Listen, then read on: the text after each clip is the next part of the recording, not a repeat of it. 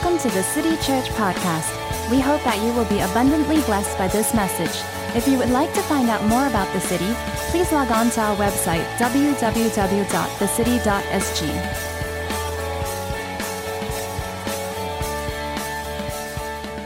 Oh, good morning, church. I'm Andrew. I'm just going to jump straight into whatever we're going to do today. Um, let's just start with a word of prayer. Our Father of glory, I pray that you give us a spirit of wisdom and revelation and the knowledge of you. Pray, Holy Spirit, that you will open our eyes, enlighten the eyes of our hearts, that we might know you, we might see you. Open our ears, soften and tenderize our hearts. We say we want to grow in the knowledge of your Son. We want to look at his beauty, of him glorified in whatever form that Um, you choose to reveal him. And we say, Holy Spirit, we invite your ministry, or do what you love to do, to come and take Jesus and reveal it to your church that will cause us to burn with love for him. And I pray that you anoint my lips, you anoint the hearts and the minds of the hearers, that um, your message will be communicated clearly. We ask all this in your Son, Jesus' name. Amen. Well, um, there's no live audience to laugh at my jokes today, so I'm just going to go straight in. It's probably going to be quite serious, but hopefully it'll be focused. Um, just to start with the context, I think we live in possibly the most literate generation in history. We have more access to information than ever. But for most of history, actually, people did not have free personal access to the entire Word of God. Most people had like a few scrolls or selected books, and you had to go to the temple or go to the synagogue to hear the word of the Lord. Today, the church, for most parts, most regions in the world, we can access multiple translations, concordances, commentaries in the palm of our hand on our smartphones. I can't help but think that um, it's a time of abundant harvest, a bit like the story um, of Joseph, where he instructed Egypt in the seven years of harvest to store up grain. And interestingly, he had the understanding to do that because he knew that a period of famine, seven years, was looming and coming for Egypt. In Amos eight eleven, this shepherd, he prophesies this and he says, "The days are coming, declares the Lord, where I will send a famine through the land. Not a famine of food or thirst for water, but a famine of hearing the words of the Lord." I'm grappling with this verse and asking myself two questions today. The first is, what have we done with the time of harvest that we're in? And my prayer for the church is that we would be found as faithful stewards of the resources that the Lord has given to us. If the Lord is flooding the earth and our generation, particular parts of the church, with access to his word, what have we done with this period?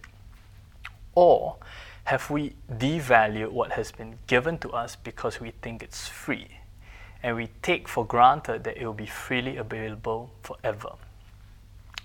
Now, the second question is this, that in the midst of access to all this information, do we actually hear the word of the Lord?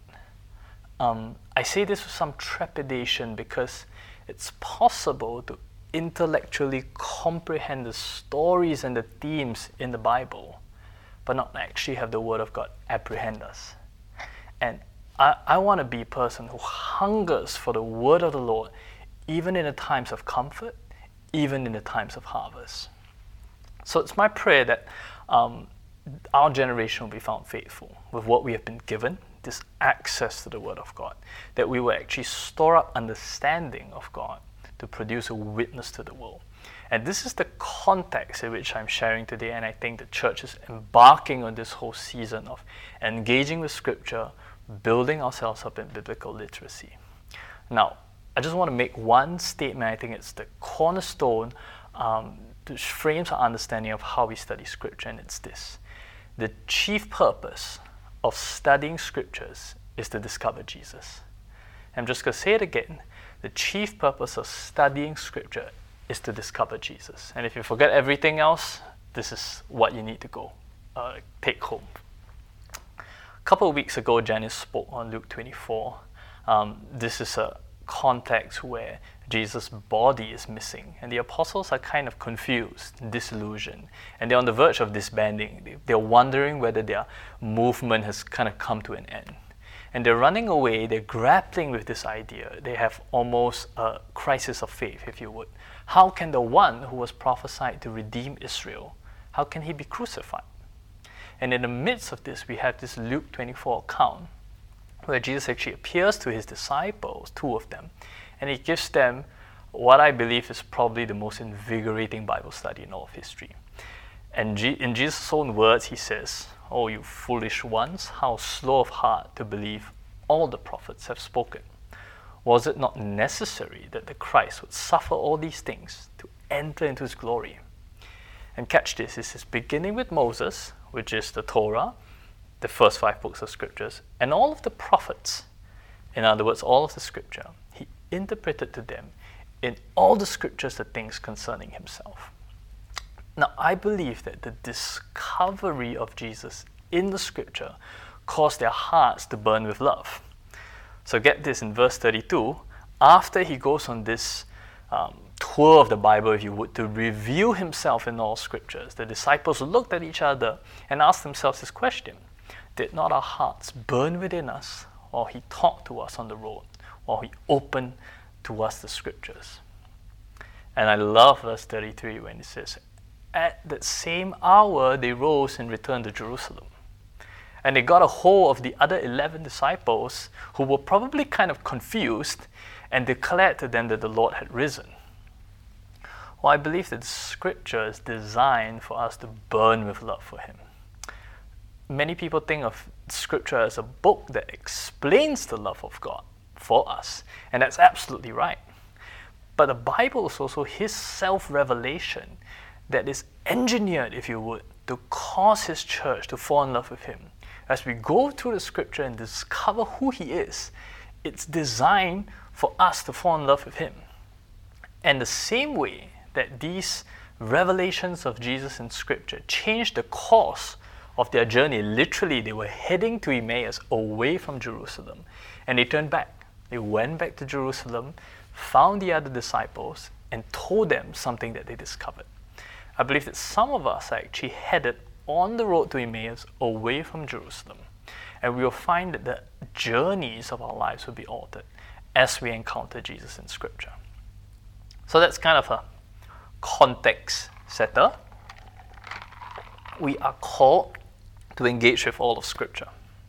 Now today, I, I want to focus specifically on one topic, and that's the topic of the end times, and specifically end time scriptures. Now, some of us in our community have uh, committed to engage with this topic, um, some earlier than others up to a, year, a couple of years ago, some more recently, a couple of months ago. Now, Jason and John Wong, um, as well as the Burning Hearts team, recently hosted a conversation um, of leaders of churches and different houses of prayer across all of Asia. And um, they had a conversation with Mike Bickle, Daniel Lim, and Samuel Whitfield, all from I HOP. And they were talking about this end-time scripture and what it means for the church today. Well, I believe that the Lord is actually bringing renewed emphasis for his church all across the world to understand specifically what he plans to do in the generation where the Lord returns. Well, the most common misconception about the end times is this, that it's a study of dates, events, conspiracy theories, and people get really excited when the moon turns red. Um, I think that this belief has cost us heavily, because it has resulted in many people in the church being disengaged or disinterested in the topic. Well, kind of what, what, what I was saying at the start, right? This, if the goal of all of Scripture is to discover Jesus, surely the end of the study of end times has to be a discovery of who Jesus is. The goal of end times is to discover a revelation of who Jesus is in the midst of all these descriptions. So I'm interested in eschatology, which is the study of the end times, because I'm interested in Jesus. I'm interested in everything that he has to say and all that he is. I love the parts of the scriptures which describe Jesus not about the end times, but I also love the parts where it's about the end times, and I want all of it, especially or even the things that I don't really understand. It's in the mysteries of these things that we find it hard to grapple with that there are revelations or hidden treasures of the beauty of Christ, which is our inheritance. So today I'm just going to talk about three reasons why the study of the end times is important. If you're already swimming in this and studying the end times by yourself, probably I'm singing to the choir, but um, here goes. The first one, it's no surprise, is study of the end times reveals Jesus. Now, Jesus is revealed in all of Scripture. The past stories leading up to the incarnation of Jesus serve to build an anticipation and a hope for Messiah. The life and the death of Jesus, I think, is the pivotal and most important revelation of God.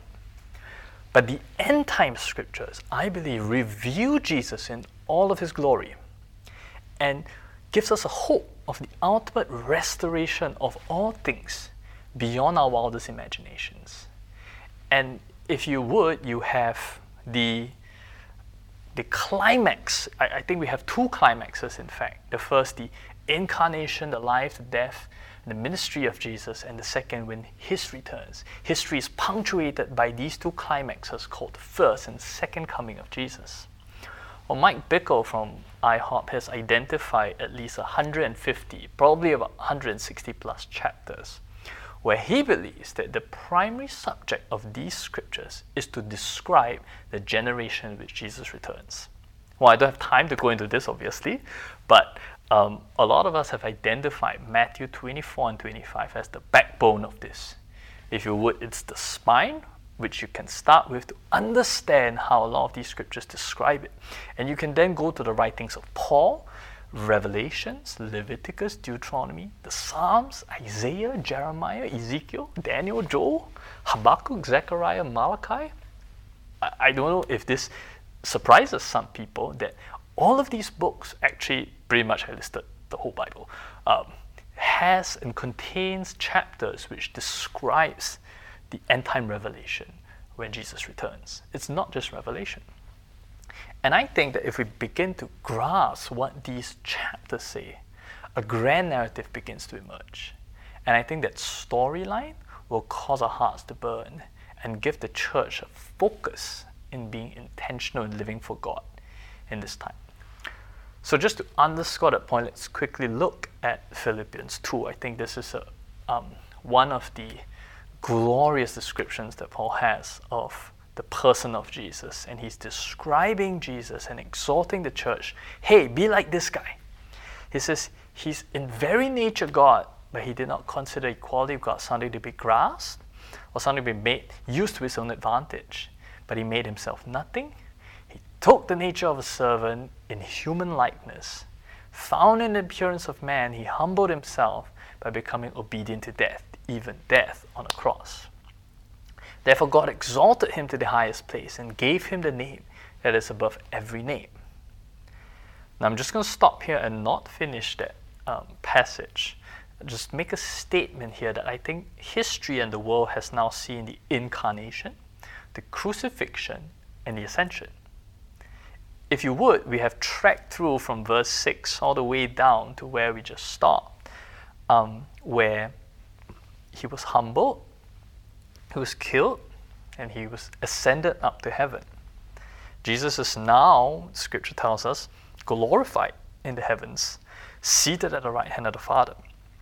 But it's during the end times that he receives the kingdom and the worship that is due, which finishes what Paul's writing here, that at the name of Jesus every knee bows, in heaven, on earth, and under the earth, and every tongue acknowledges that Jesus Christ is Lord, to the glory of God the Father. Now when Jesus came the first time, he was rejected by the Jewish rulers who delivered him up to the Romans to be crucified. But he, Scripture tells us that he's coming back to a Jerusalem who would embrace him. If you're interested, look up Matthew twenty-three, verse thirty-nine. Jesus came meek and lowly, riding on a donkey as he entered into the city of Jerusalem. He fulfilled the Zechariah nine nine prophecy, but in the end times, John in Revelation describes that he's coming back as a king on a white horse. If you look at Revelation nineteen, it says, he saw heaven standing open, and before him was a white horse. The rider of that horse is called Faithful and True. Now listen to the descriptions of this rider. With justice he judges and he wages war. His eyes are like blazing fire, and on his head are many crowns. He has a name written on him that no one knows but himself. He's dressed in a robe, dipped in blood, and his name is the Word of God. Armies of heavens are following him. They're riding horses. They're dressed in fine white clean linen. Coming out of this rider's mouth is a sharp sword, which he uses to strike down the nations. And John then quotes Isaiah, he ruled them with an iron scepter. He treads the winepress of the fury of the wrath of God Almighty. Once again, a quote from Isaiah. And on his robe and on his thigh, he has a name written, King of Kings and Lord of Lords. Well, church, I think we need to grasp this portrait of Jesus. I love the, the portrait of Jesus where he humbled himself to die on the cross. I think it's one of the foremost revelations of who Jesus is. But I think that humility becomes even more stunning when we see him in his glory. That if the eternal God who looks like that in his glory, if that was his original state, if you would, he humbled himself to that extent, I think it's even more stunning. And I think that it's this revelation of Jesus that has to captivate our thoughts and our imaginations. Put it another way, my own prayer is this: when he comes back, I want to recognize him. And I want to immerse myself in the descriptions of who he is when he comes back. So, first point, right? The study of end times reveals Jesus. Specifically, it reveals another dimension of his majesty. Second reason, the study of the end times prepares us for the end times. Well, yeah, duh, Andrew. The story of past events instruct us of the nature of who God is, how he leads history, how he relates to people. And I think the more we grasp these stories, actually, the more we realize that they're echoing into the future. Many of us read Noah, Joseph, the Exodus narrative, stories about the Babylonian siege, the accounts of Daniel, and records in the book of Acts, and we think these are past stories.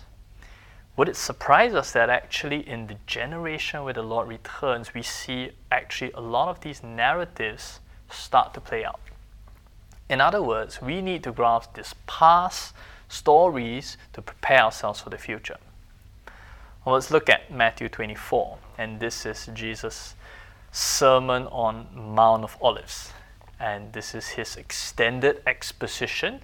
Um, many of us believe that this is his final sermon, if you would, before he goes to the cross. And he's standing on the Mount of Olives where you can see the city of Jerusalem, and he gives um, his disciples one of the most extended sermons on the end times.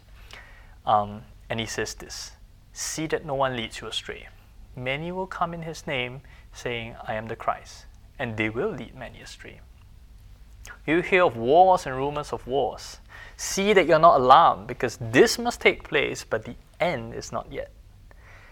Nation will rise against nation, kingdom against kingdom. There will be famines and earthquakes in various places. All these are just the beginning of the birth pains. Then they will deliver you up to tribulation and put you to death. And you'll be hated by all the nations for my name's sake. And then many will fall away and betray one another and hate one another. And many false prophets will arise and lead many astray.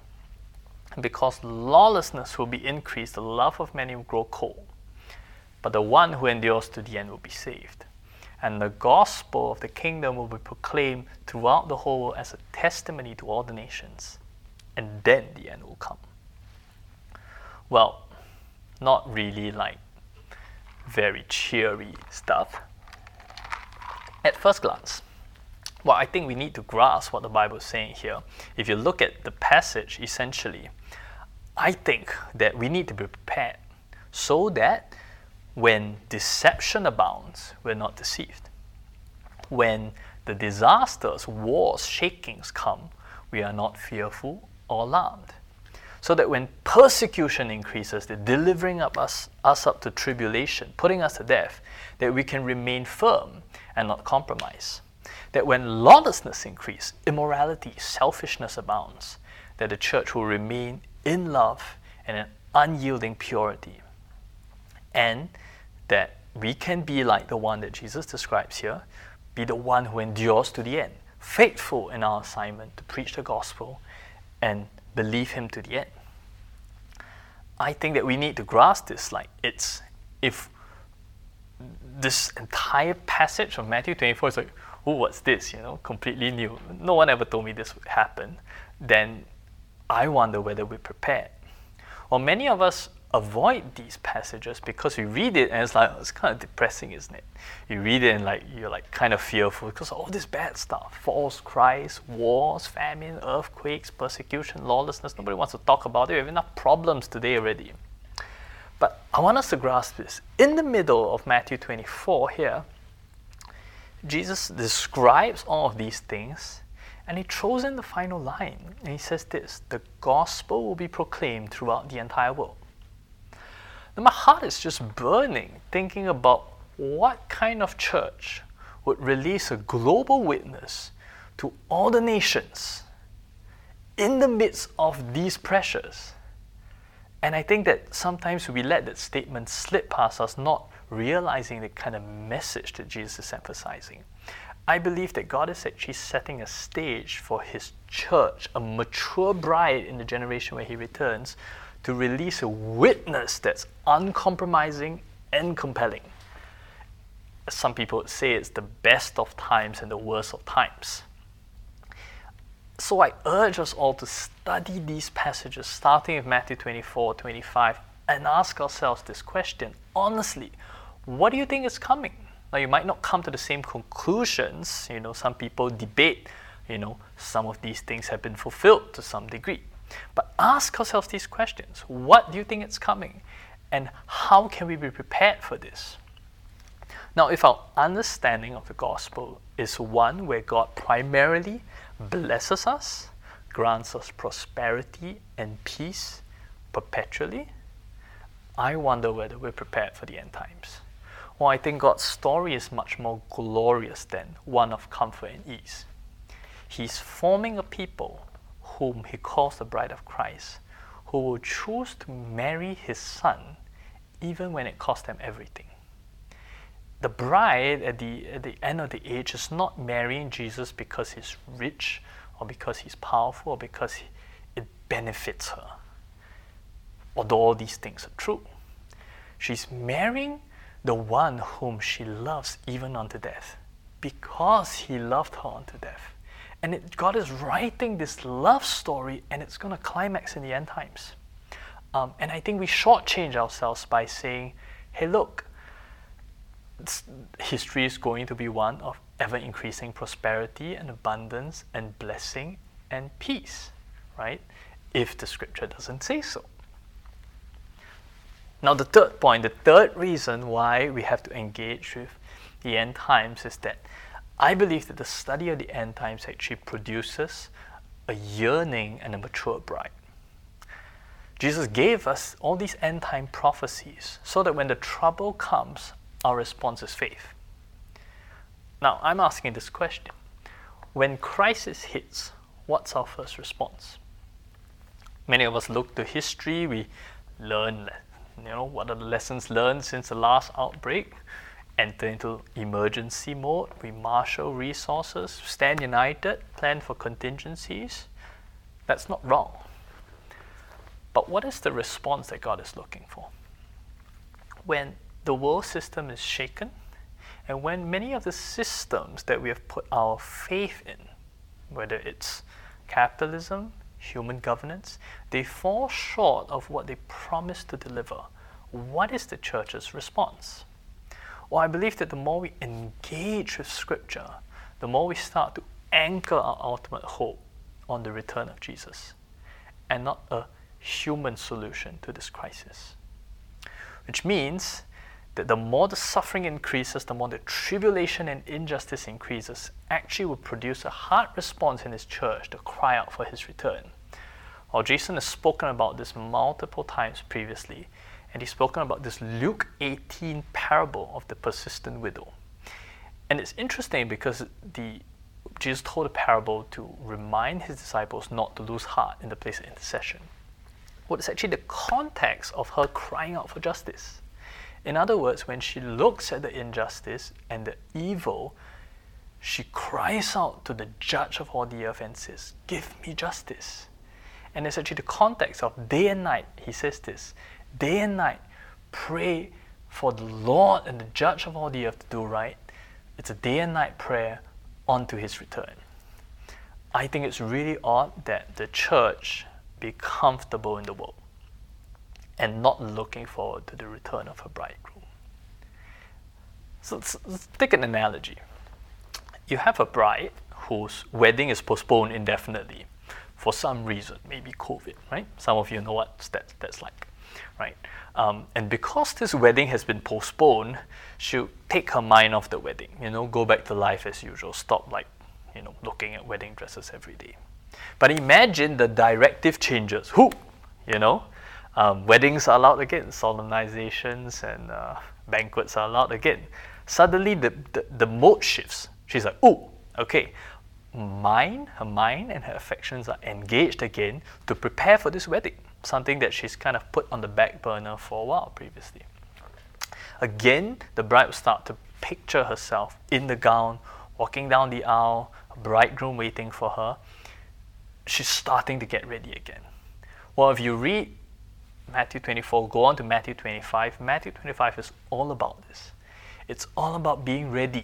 It's all about preparing yourself, looking forward to it, going for, I don't know, bridal boot camps to get in shape, you know, making sure that your wedding, you can fit in your wedding gown, that it's spotless, you know.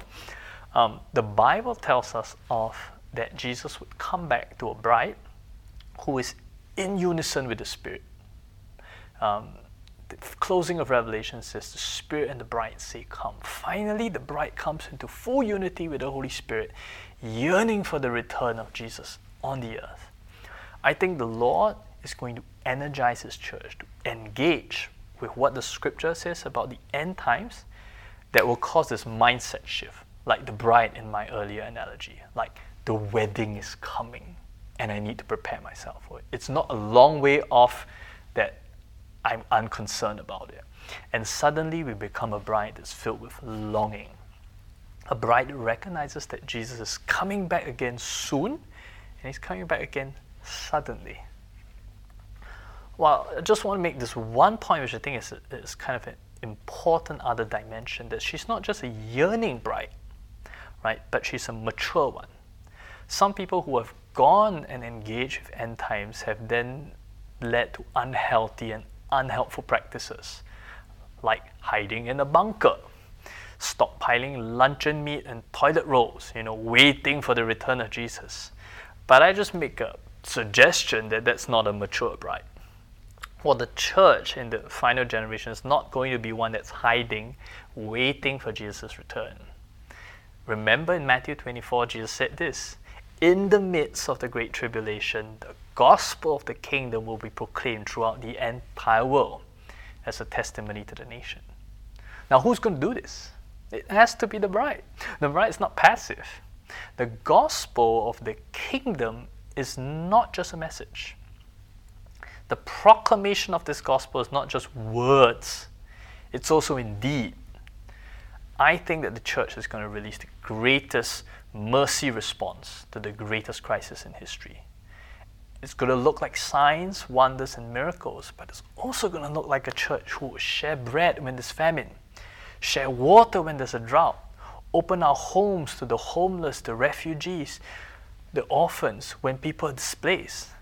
It's a church who would love when we're hated, and a church who would preach the gospel of eternal life unto death. I think the Lord is going to switch off the lights so that the church can shine. And I'm dreaming for this church. I'm reading these scriptures and starting to not just yearn for the return of Jesus, but yearn for His mature bride to come into her place. And I think Jesus is longing for that. it says that it is his inheritance, and it was the joy that was set before him that he endured the cross. He was picturing this.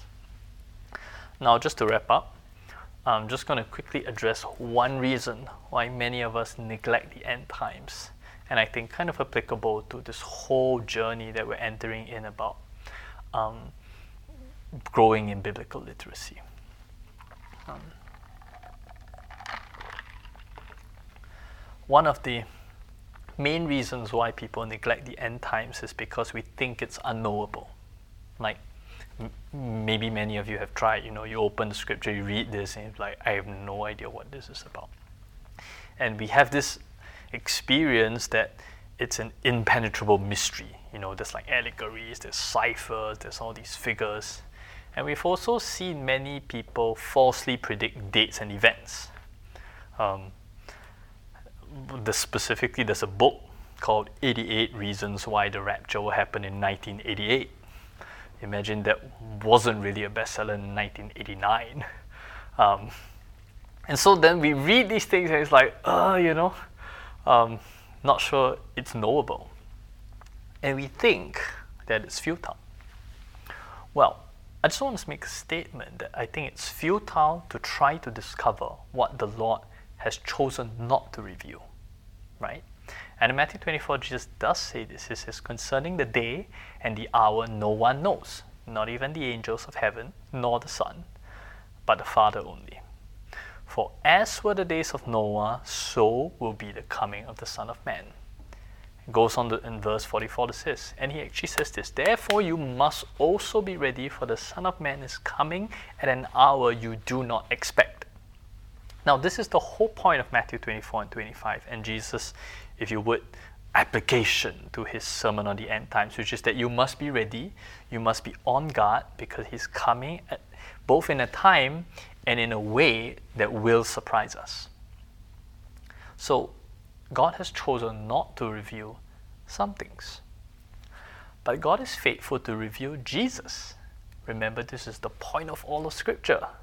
The Revelation, the book of Revelation, before it launches into this whole like, ooh, allegories and everything, and like amazing visions, the first thing he starts off and he says this, the revelation of Jesus Christ, which God gave him to show the servants the things that must soon take place.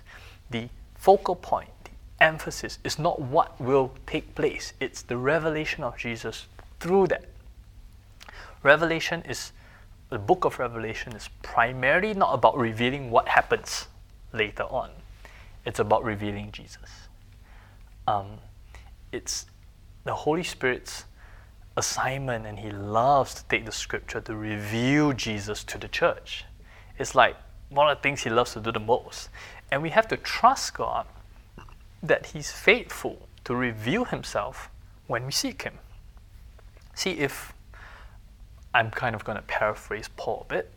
See, if we understood all the mysteries and we didn't end up falling in love with him, I fear we've missed the point. There are many perplexing things about Scripture. Now you're going to indulge me for a few seconds. For example, it's the plague of Zechariah fourteen, a nuclear bomb. What does six six six mean?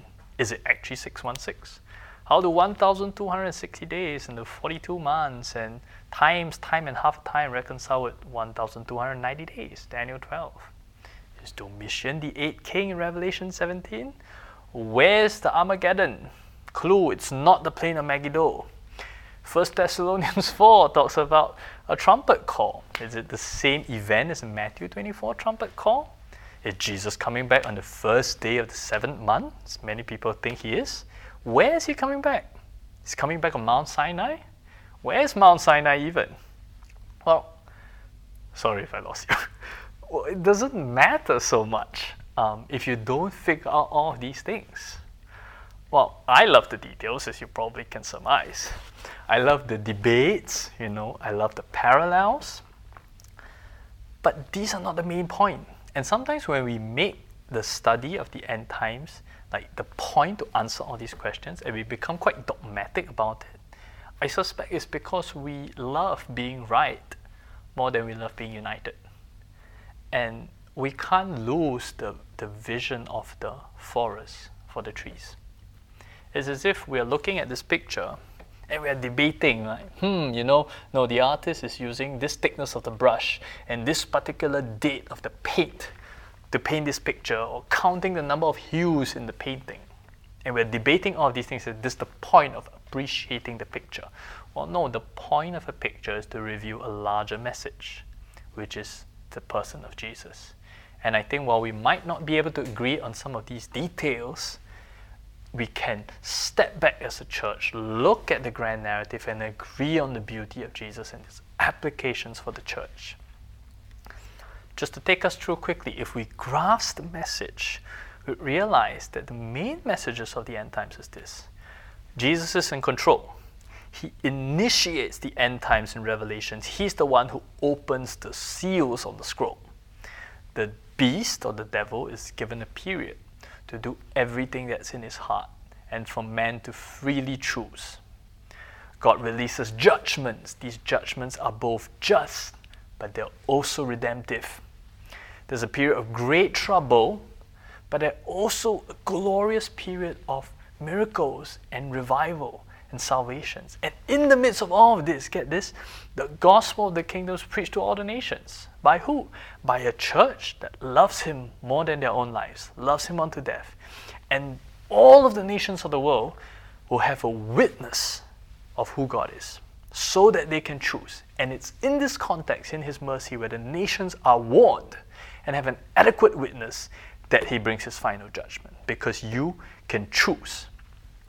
When he comes, he comes back to defeat sin, to defeat sickness, and to put an end to death once and for all. In his mercy and in his wisdom, out of the tribulation, Jesus forms a people whom he collectively refers to as his bride, that's compatible with him.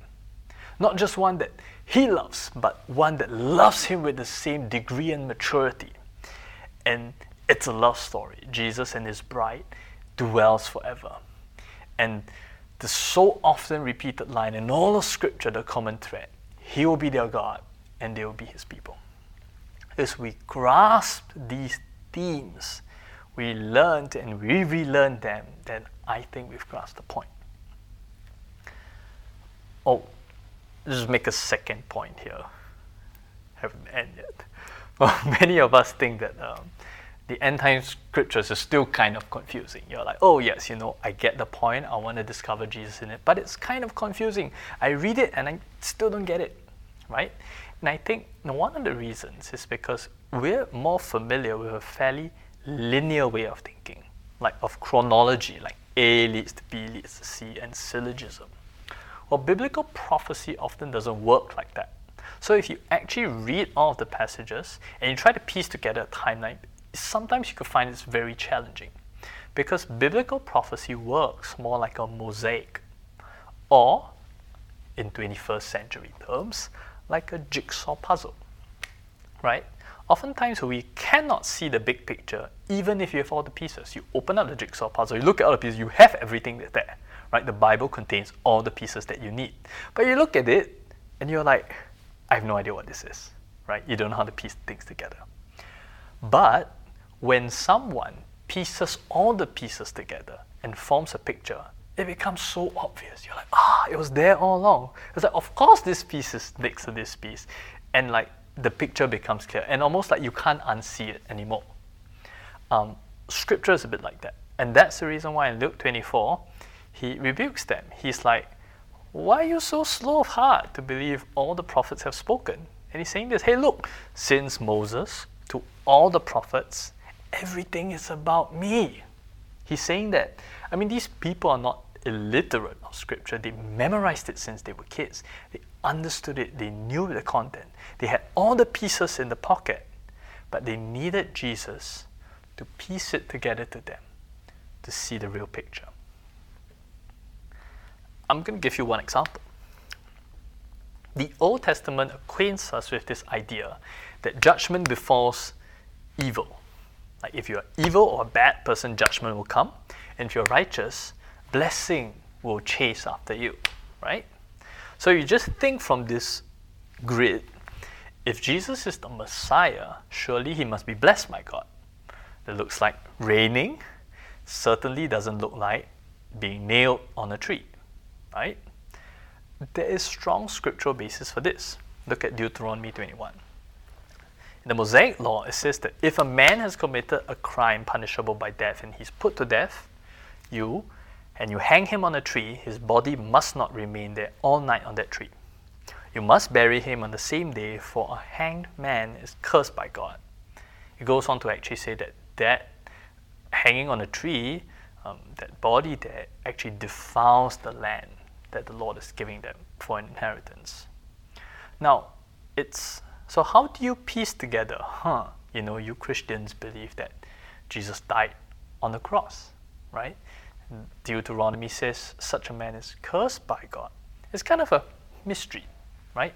Until Paul comes and he puts the pieces together for us in Galatians three, and he says, Christ redeemed us from the curse of the law by indeed becoming cursed for us. And then he quotes Deuteronomy, he says, for it's written, cursed is anyone who is hanged on the tree. And then when we have that lens of what Paul describes in Galatians three, we go back to Isaiah fifty-three, and suddenly it makes sense. Isaiah writes about Messiah, who bore our griefs, carried our sorrows, but yet we esteemed him stricken, smitten by God, and afflicted. In other words, we looked at him and say, hey, you must be evil because judgment is befalling you. But no, Isaiah says he was pierced for our transgressions. He was crushed for our iniquities, and upon him the chastisement that brought us peace, and with his wounds we are healed. And it's the thing about God is that God often works in very surprising ways, paradoxical ways, sometimes even offensive to our human understanding. One of the things that I've learned across the years is that we should really expect the unexpected. Um, God doesn't want us to know everything, and he hasn't revealed everything to us, but he's committed to us growing in the knowledge of his Son, and that's the end goal. He wants us to keep growing in understanding and revelation of who Jesus is. So, back to the start, all the way to the story of Joseph and uh, seven years of harvest, seven years of famine. I think that what we're called to do is to gather the pieces just as Joseph gathered grain in the time of the harvest. Now, don't be discouraged. When you're gathering the grain, you're like, ah, I don't know what's this for, you know what I mean? It's like, no one's really hungry for this. Why am I gathering all this grain and putting it in the storehouse? I think we're called to gather and engage with all these scriptures in the time of harvest. Now, don't be discouraged when you don't understand them initially. Continue to collect them. Continue to memorize them, to ponder, to reflect upon them. Have conversations with God, have conversations with each other about these scriptures. God will make the connections as time goes by. I believe it. And one day, if we do have all the pieces, it will just click. One day. So, I'm just going to end off with this. Um, it's a call um, to two people, to groups of people.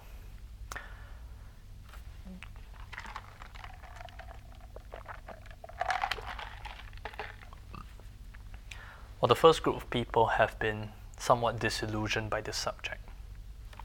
Maybe you were once interested in this at some point, but kind of like received teaching that didn't really help you grow in your walk and kind of was distracted.